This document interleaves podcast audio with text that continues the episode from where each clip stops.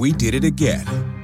Verizon was just named America's most reliable network by RootMetrics for the 16th time in a row, proving once again that nobody builds networks like Verizon builds networks.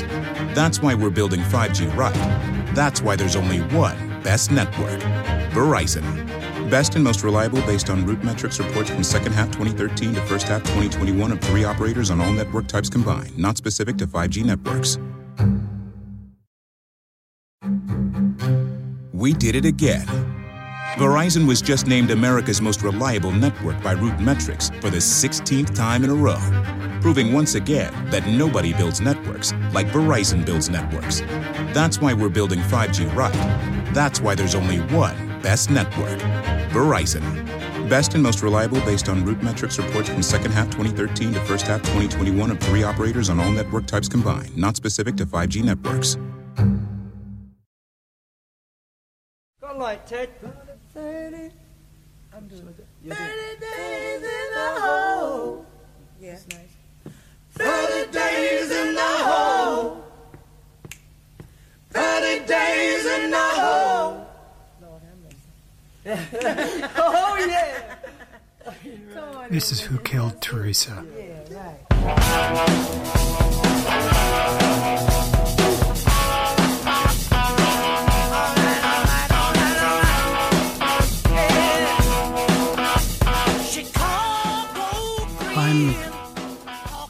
Big fan of like uh, those one-off update episodes. In fact, I don't even like um, making the podcasts anymore time specific, date and time specific. I like increasingly I like them to kind of stand on their own, so that if you ever went back to them, you wouldn't. It would be nothing to really indicate to you when it was made.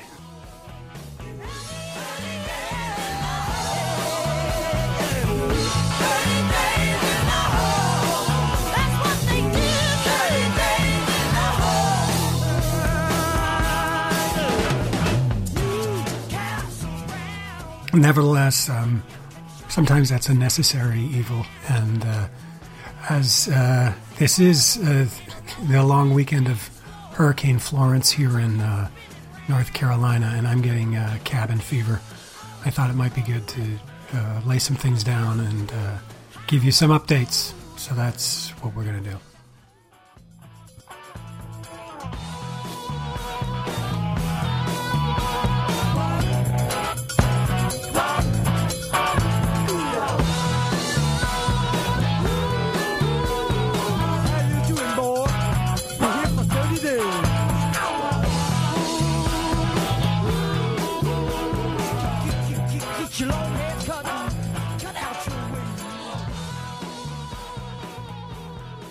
Guess I'll start with. Um, uh, I've been thinking a little bit about um, the American author uh, Tim O'Brien, who wrote um, his earliest novels are Going After Cacciato and uh, then um, uh, The Things They Carried. And um, one of my favorite, he's got many great quotes, but one of my favorite things is um, uh, A thing may happen and be a total lie uh, another thing may not happen and be truer than the truth, something like that. And I really like that. And I think um, uh, that's uh, uh, those words are important, and I've been kind of confronting the reality, the unreality of of those things. Um, and let me start like this. Some of you know if you if you follow me on Twitter, um, this summer uh, I, I work in Durham, North Carolina, and uh, we we got a grant from Bloomberg Philanthropies uh, called the Mayor's Challenge Grant. We got like sixty thousand dollars, and the the the aim of the project, the program was to reduce single occupancy vehicles um, commuting into the city and en- encourage people to walk, to take the bus, um, to ride a bike. And I thought this is a fairly good idea. And I, I um, for reasons that are fairly obvious. I, I really like riding a bike, and I'm I'm one of the worst offenders. I have about a 30 minute commute from where I live into Durham, and I do it on my own. Um, but you know, also selfishly, uh, as the city grows, there's getting increasingly uh, fewer and fewer places to park, and the writings on the wall. Pretty much, uh, I've had free parking for decades now in Durham, but I think pretty soon uh, real estate's becoming a premium, and we're going to have to start paying for it. And I'm a well-known miser, and if I can save a few bucks, I will. So I, I um, to, to support the program, but also I was curious to see if it would change my behavior. I began riding my bike, uh, kind of a combination, riding into downtown Chapel Hill in the morning, about a 20, 25 minute ride. Um, and then, you know, placing the bike at the front, in the front of the bus and taking the bus into town doing the same thing on the reverse end. And I wanted to see how long I could keep this up. Um, and I, I, did it pretty much all through the summer, uh, late late June, um, all all of July, pretty much all of August as as well. Um, and it did. It has changed my uh, behavior. Uh, so much so that um, in the fall, my uh, my eldest daughter was uh, going back. She lives uh, she lives uh, western part of the United States, and she was headed back, and she needed a car. Um, so one option was for her to fly out there, and when she got out there, she could buy a car. But uh, I thought, since in July I made my last payment on my car, and I wasn't using my car, I thought, well, why don't you just take my car? So then the question began, you know, so how do you get it out there? Do you ship it? Does she drive alone? It's not a not a great prospect.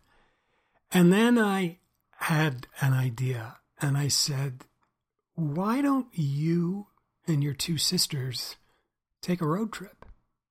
Drive cross country. The other two can fly back. And almost immediately in expressing that, I tried to, horrified at this notion, I tried to dial it back. I gave options that were increasingly not as attractive, such as, uh, well, I could come with you. The four of us could go, and the three of us fly back. This obviously, once you open the box, couldn't put the genie back in the in the bottle. I, I had already um, pitched the extremely uh, attractive prospect to three young ladies of going on a road trip across America. Um, so then, of course, the thinking was, well, you know what? Their mother will kill this. Uh, they'll she'll kill this idea, so I won't have to be the bad guy. She can, you know, this will die on the vine. Um, but she didn't. She liked the idea. Um, she thought it would be a good end of summer thing for them to do. And um, you know, I was uh, I'm familiar with that trip. Uh, your mother and I had done it when we originally moved out to California. Um, it's uh, I've done it I've done it a couple of times, and it's a it's a rather initially east to west. It's a rather boring trip. Um, getting over the uh, Blue Ridge Mountains that that's pretty, but we've all seen that several times. and then it's kind of a you know through Knoxville to I think your first stop is um, your first stop is uh, Nashville and then the next logical, you go through Tennessee is endless. You dip into Arkansas. I think the second stop is uh, Oklahoma City.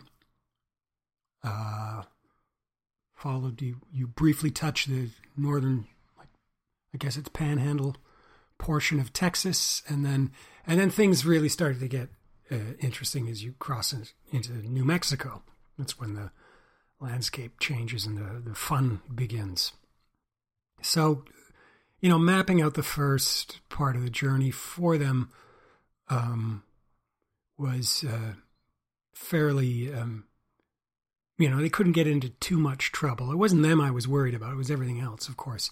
And you could imagine, well imagine, given my pedigree, given my um, experience, that um, psychologically, um, this uh, this set my uh, imagination into overdrive.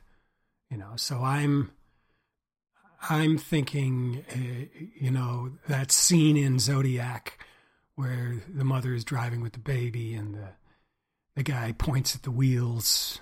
You know, like your wheels are coming. I'm thinking all of that crap. Of course, that's where my mind's going, and and I'm you know, there were there was a countless amount of lectures and pre-staging before they actually hit the road of um, you know does everybody have a weapon? Does everybody have their mace? Does everybody have their rape whistle? Oh by the way this baseball bat i um i put in the trunk. It's not there for recreation. You may need it. Dad is that why you carry a baseball bat in the trunk all these years? Yes, that's why. That's why it's there. And now I bequeath this to you. You are now keeper of the baseball bat in times of trouble. Uh, uh you know the the idea that no one is your friend. I don't care who. Don't just be looking out for creepy looking men. Uh, don't trust women either, or girls who look like you, or or children or anyone who says, you know, at a gas station they need help or they just need a ride 10 miles or none of that. None of that. Okay. You, say, I wish I could help you and you move on. Always take your keys with you. Don't leave the keys in the car because somebody might steal your, you know, all of this shit. It went on forever. Um, and, uh, so they did it. God damn it, they they they did it, and it went off quite frankly without a hitch. Now, in this modern day, when you can text all the way, and uh, you can even have an app, I, I, thought this was too much. My my their mother um, had an app that you could actually track them where they were going. That was just too much for me because I, you know, I was like, if if at any point in the journey I saw you know, on the tracking software, the app, the car veering south, you know, towards Brownsville or Tijuana or something, I was going to lose it. So uh, I that was too much for me. But you know, we're the ones making their their hotel reservations and that. They, I mean, they're of that generation, of course, where they wanted to stay, you know, in Airbnbs. We were like, absolutely not, not not this time you're staying in the Marriott or the Hampton Inn or you know, and you're going to have your waffle for breakfast, which is included price of the hotel, and then you're going to be on your way.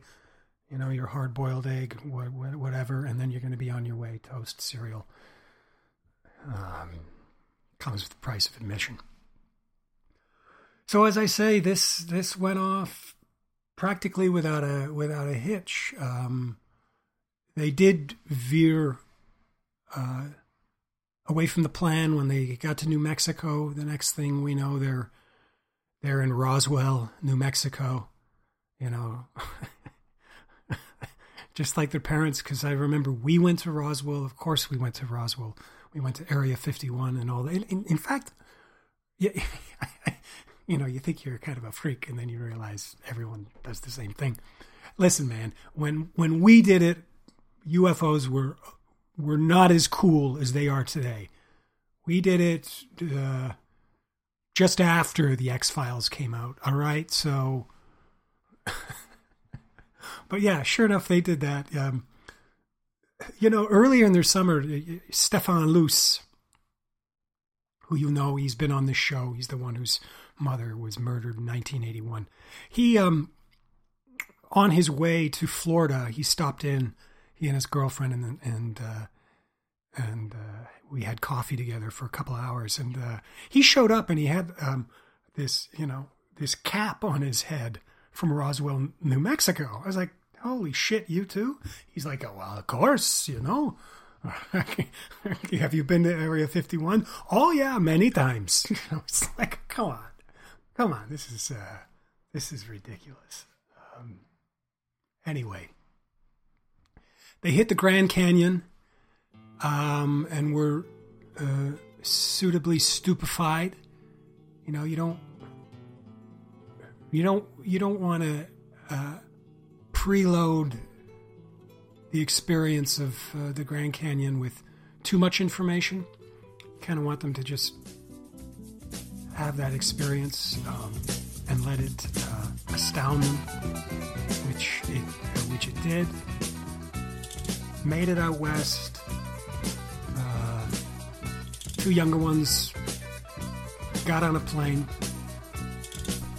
flew back to uh, Raleigh, North Carolina.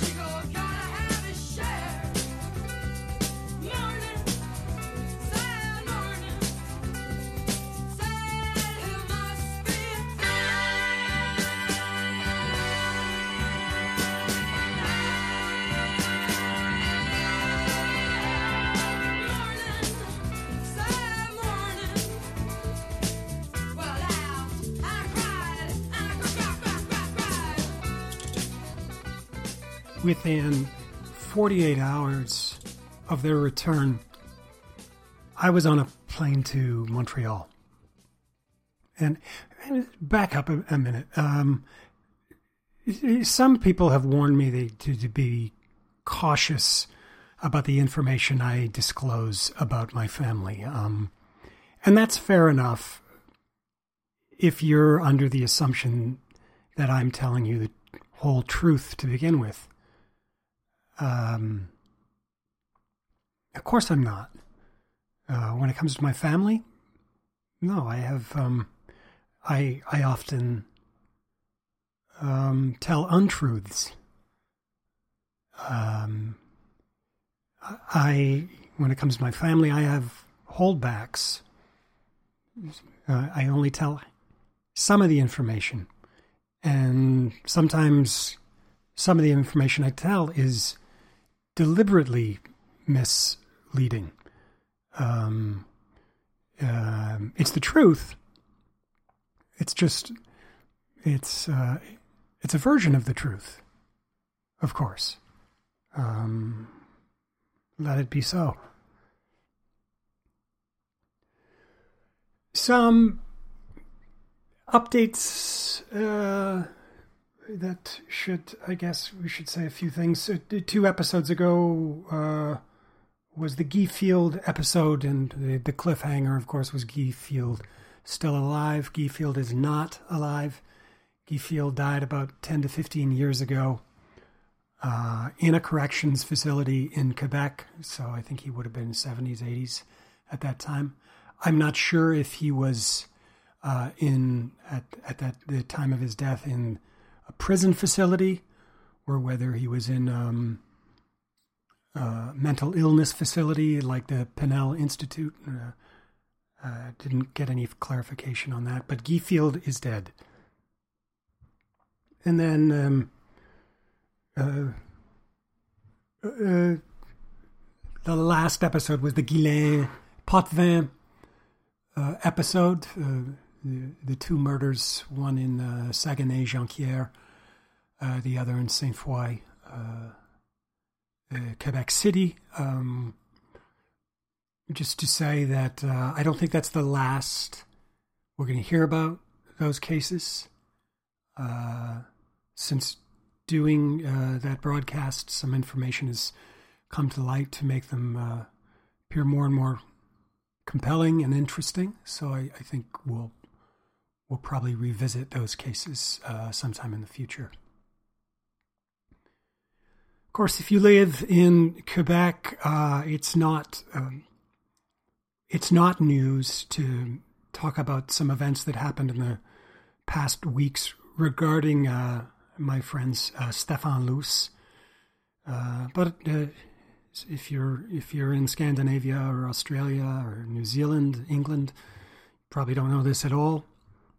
So, um, some background, as many of you know, uh, uh, a lot of the sources of my information come from the uh, the Quebec National Library, Bibliothèque Nationale Archives du Québec, also known as uh, known as uh, BANQ.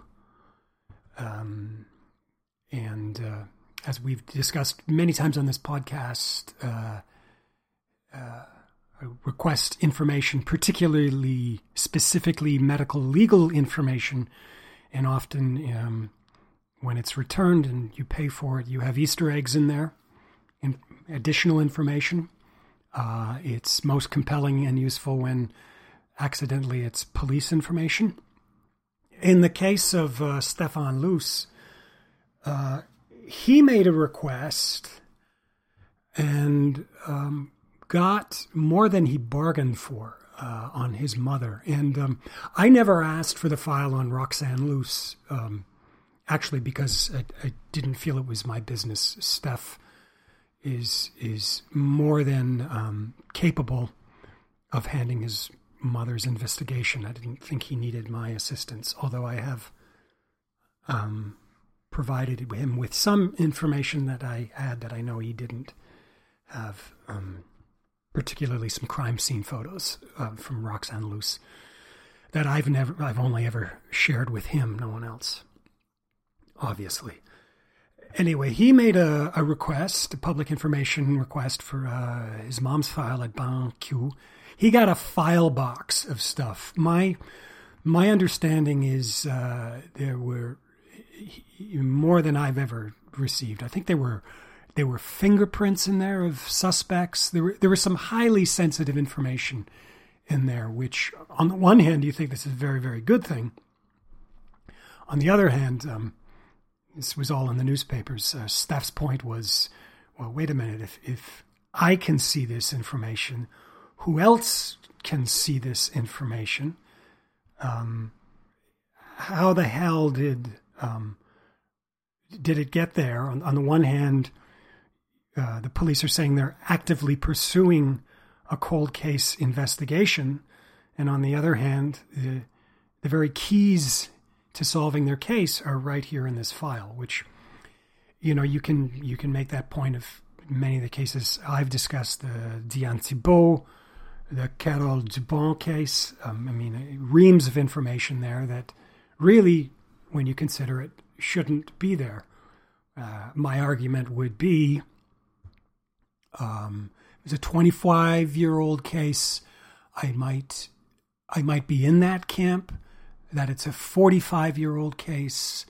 I um, I have a slightly different opinion on it. I don't have a whole lot of faith, as we've said, that the police are in fact actively solving these cases. Nor do I feel uh, they have the means to solve these cases. Uh, Exhibit A they toss the DNA, as we've discussed, and then Exhibit B. I mean, if they're just, you know, unmindfully giving this stuff to the library without without cleansing it beforehand, how serious are they about uh, a criminal investigation? So, in the wake of that, actually, on in, depending on what side of the fence you sit on, fortunately or, or unfortunately, uh, BanQ has become more restrictive. They said they would be doing a full review of uh, their information requests and and what they released. And to test it, I um, most of most of what I need I've already got anyway for the cases I'm particularly interested in for now. But I did uh, make public information requests for a couple of cases. Um, just to go fishing and see what the response would be like. Um, one for case um, the murder of Suzanne Ayel in the uh, Laurentians in the 70s, uh, Andre uh, who was murdered, I think, around Cowansville in the 70s, and Michelin Lefebvre um, in the Richelieu area. Um, and interestingly enough, I did not get any Easter eggs. Uh, no surprises. I, I just got the coroner's medical legal documents. Uh, nothing more, nothing less. Which tells me they have they have locked down certain files. I got the money in my pocket. I got the cookies in my hand. I got myself a couple of tickets to see a rock and rolling band. On, girl, so to continue, uh, like, like, I said, um, within 48 hours of my two daughters coming back, I was back on a, I was on a, I was on a plane to Montreal.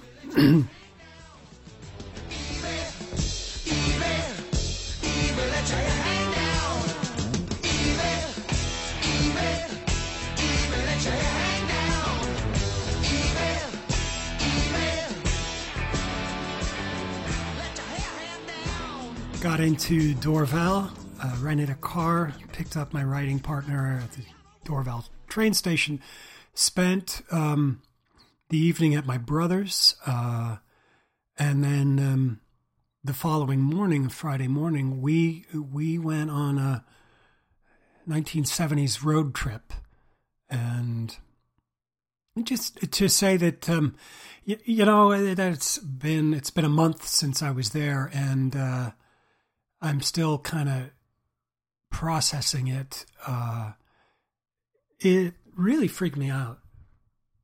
Uh, you, you know, I've, um, I'm going to tell you where I went. And then if you've been paying attention, you'll know why I went where I went. So we, we started in uh, Point St. Charles on the island of Montreal. And then we drove east to Chambly. Um, and then we drove further east to Sherbrooke, and I'll discuss Sherbrooke more specifically. On the way back oh, to Montreal, we stopped at uh, Saint Jean sur uh, Richelieu. So that's that's where we went, and uh, and then specifically in Sherbrooke, uh, we stopped at the Louise Camirand dump site. Um, we went into Sherbrooke and stopped at the site where Louise Camirand was last seen. Veered up um, to where the apartment where she lived, uh, up to the hospital where she worked, over to the armory where she uh, participated part time, uh, up the hill uh, to where Manon Dubé was last seen over to the school where she disappeared from, uh, past the house where she lived, down the hill uh, where my sister disappeared, and so on and so on.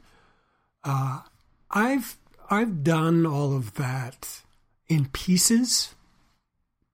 I've never done it all so concentrated and focused in one trip. It was it was frankly over overwhelming uh, time traveling like that. And uh, uniquely, I mean, I think with some crimes, you, you, you wouldn't be afforded that opportunity. Uh, over time, things, and places change. They're they're gone. I mean, I, I think of uh, you know, if you if you if you want to see where the Black Dahlia was found, it doesn't exist anymore. It's not a it's not an abandoned field. It's it's you know it's suburban homes that kind of thing.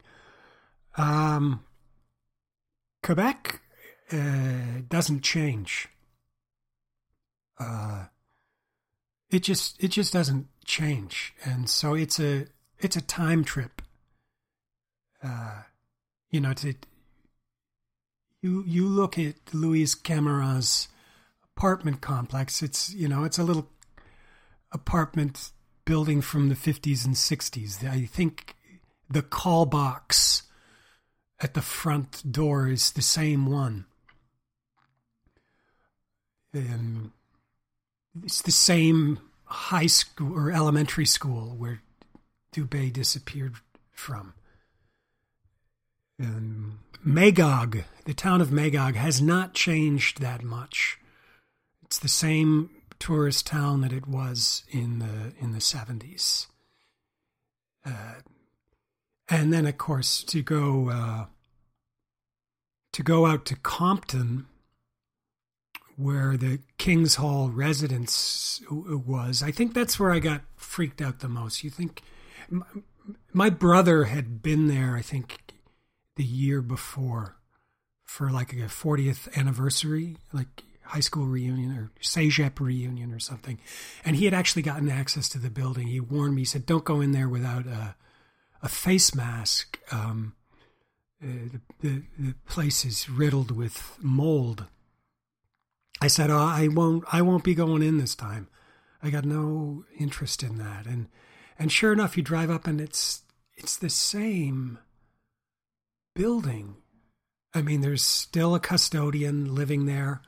I think it's still on the market. They're trying to sell. I don't. I don't know who or why anyone would buy it, but like you walk up the stairs to the main entrance and you you look through the the front doorway and there's that staircase where Theresa reputedly was last seen by Sharon Buzzy and it has the same carpet um it it it has in the hallway there um, like the same side table um, with there's like a a bust on the table like a roman bust or greco-roman bust or something.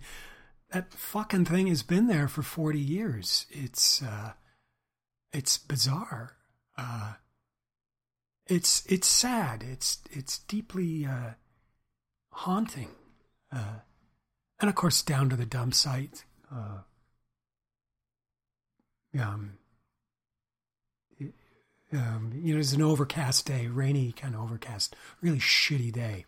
Kind of, it suited uh, my mood, quite frankly.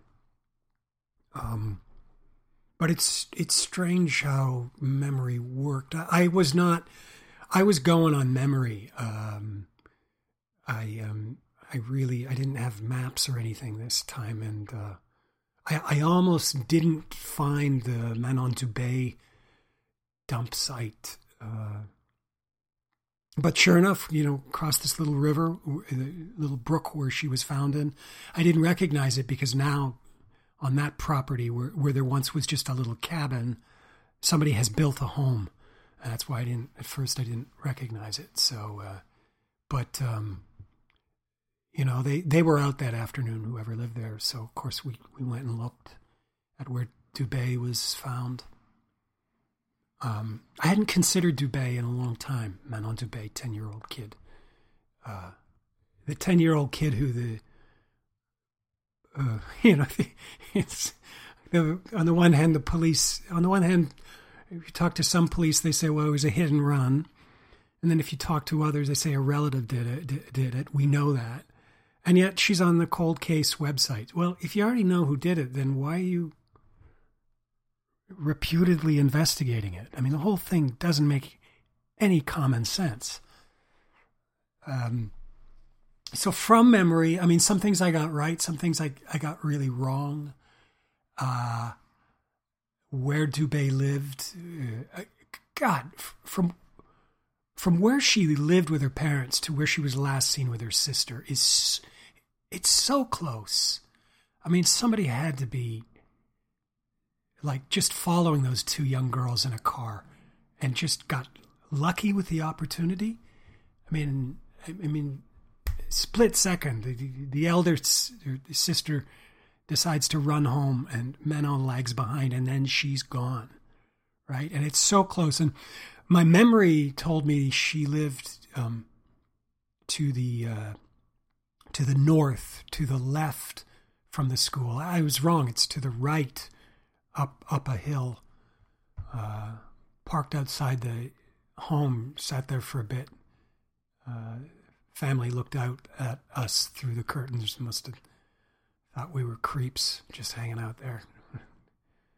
Uh, quickly drove off. Um, the whole thing, you know, the whole thing is quite bizarre and, and disturbing, I find. Uh, you know, 25 years ago, or like on the 25th anniversary, sorry, that's like 15 years ago. It was it was not as difficult doing this. 40 years later, I find it increasingly increasingly hard work mentally. Uh, the the uh, the weight of memory and the thickness of those those thoughts uh, and the fact that for the most part things haven't changed really uh, works at me and uh, gets under my skin. The other Tim O'Brien quote I really like from uh, the things they carried is this one I want you to feel what I felt. I want you to know why story truth is truer sometimes than happening truth. It has not been an easy month. Uh, I said my eldest daughter is uh, uh, out west. Uh, my middle daughter um, left for college uh, this fall, a couple of weeks ago. Um, graduated from high school in the in the spring and is, is, is out the door now. And then there were one. Uh, transitioning uh, from from one to two was hard but manageable. Uh, two out the door down to one uh, is is a little ominous, uh, frankly. Um, it has echoes of, uh, quite frankly, of of, of my own uh, self at that age, 14, 15, when my brother and sister had both left the house. Uh, so I was, you know, I was living alone. We'd only see them uh, at holidays and things like that, um, which um, was freaky enough before she died, you know. After Theresa died, of course, it became uh, something entirely different, uh, not only isolated, um, physically isolated and well, in the sense that we had moved. I no longer, I didn't even have uh, sort of like the a friend base in St. John, New Brunswick. I was no longer with uh, my friends in Montreal, which was freaky. Anyway, this um, it is reminiscent of that now, just with my youngest one. Uh, um, the the house is uh, you know, it's very quiet, it's very still. Um, as we transition into fall here in the, in the United States, um, and into, quite frankly, the 40th anniversary of uh, Theresa's murder, uh, it's um, mm, it's uh, it's not a it's not a great time for me right now. Uh, I'll, I'll, just throw that on the table. There's no use um, denying it or ignoring it. Uh, it's not a bad time, but it is. Uh, it is unsettling to to say the to say the least.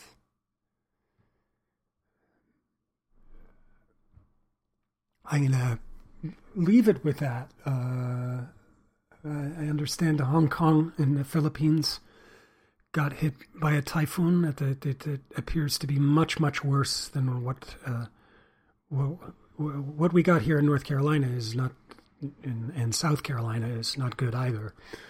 Uh, the, the the lowlands to the east and on the coast there's going to be intense flooding, not only from the initial wallop but as the that storm move, moves moves east. Of course, it fills up all the the rivers, the Neuse, the Tar um, and then those rivers flow downstream right to the ocean. So they they get the people on the coast will get hit twice um, uh, with flooding later in the week. For myself, it's it's really not. It's been a non-event where I live.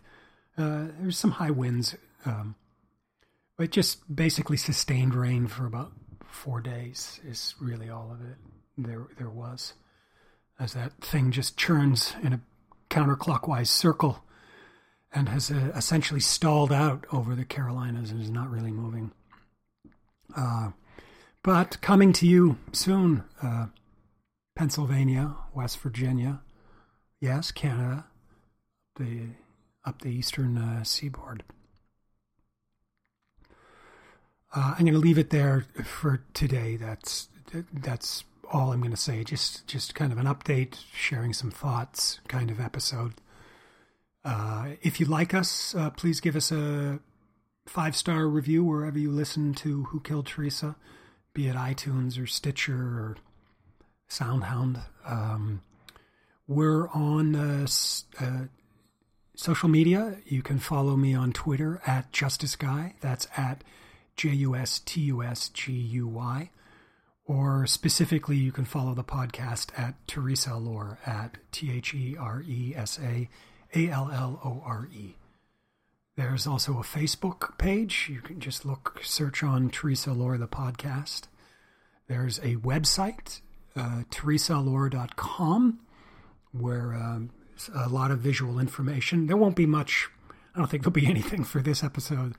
Certainly, there's a whole uh, whole mass of stuff for the Guylaine Potvin case. I hope you took advantage, took the opportunity to uh, check that out, and certainly information on the Guy Field uh, case as well.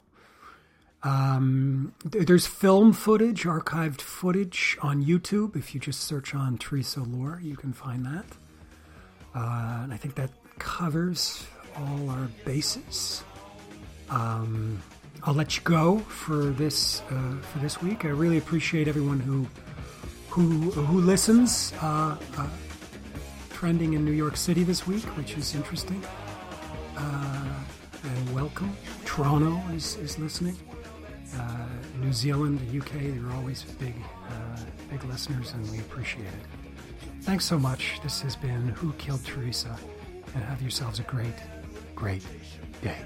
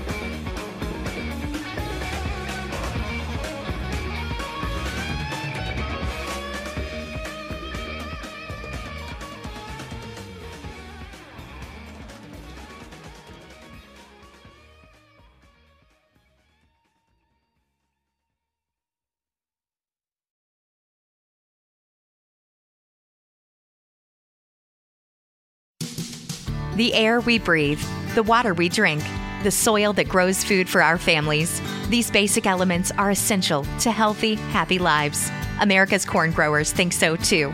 Across the country, they're pitching in every day and doing the work to produce food and fuel that is healthy in a sustainable way. Go to ncga.com to learn more about how corn farmers grow a more sustainable future for us all. That's ncga.com.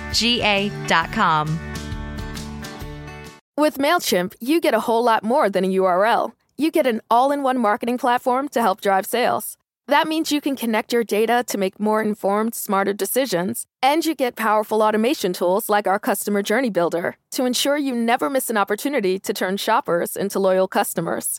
So if you're ready to integrate your marketing and boost sales, get started today at MailChimp.com slash smartmarketing. MailChimp, built for growing businesses.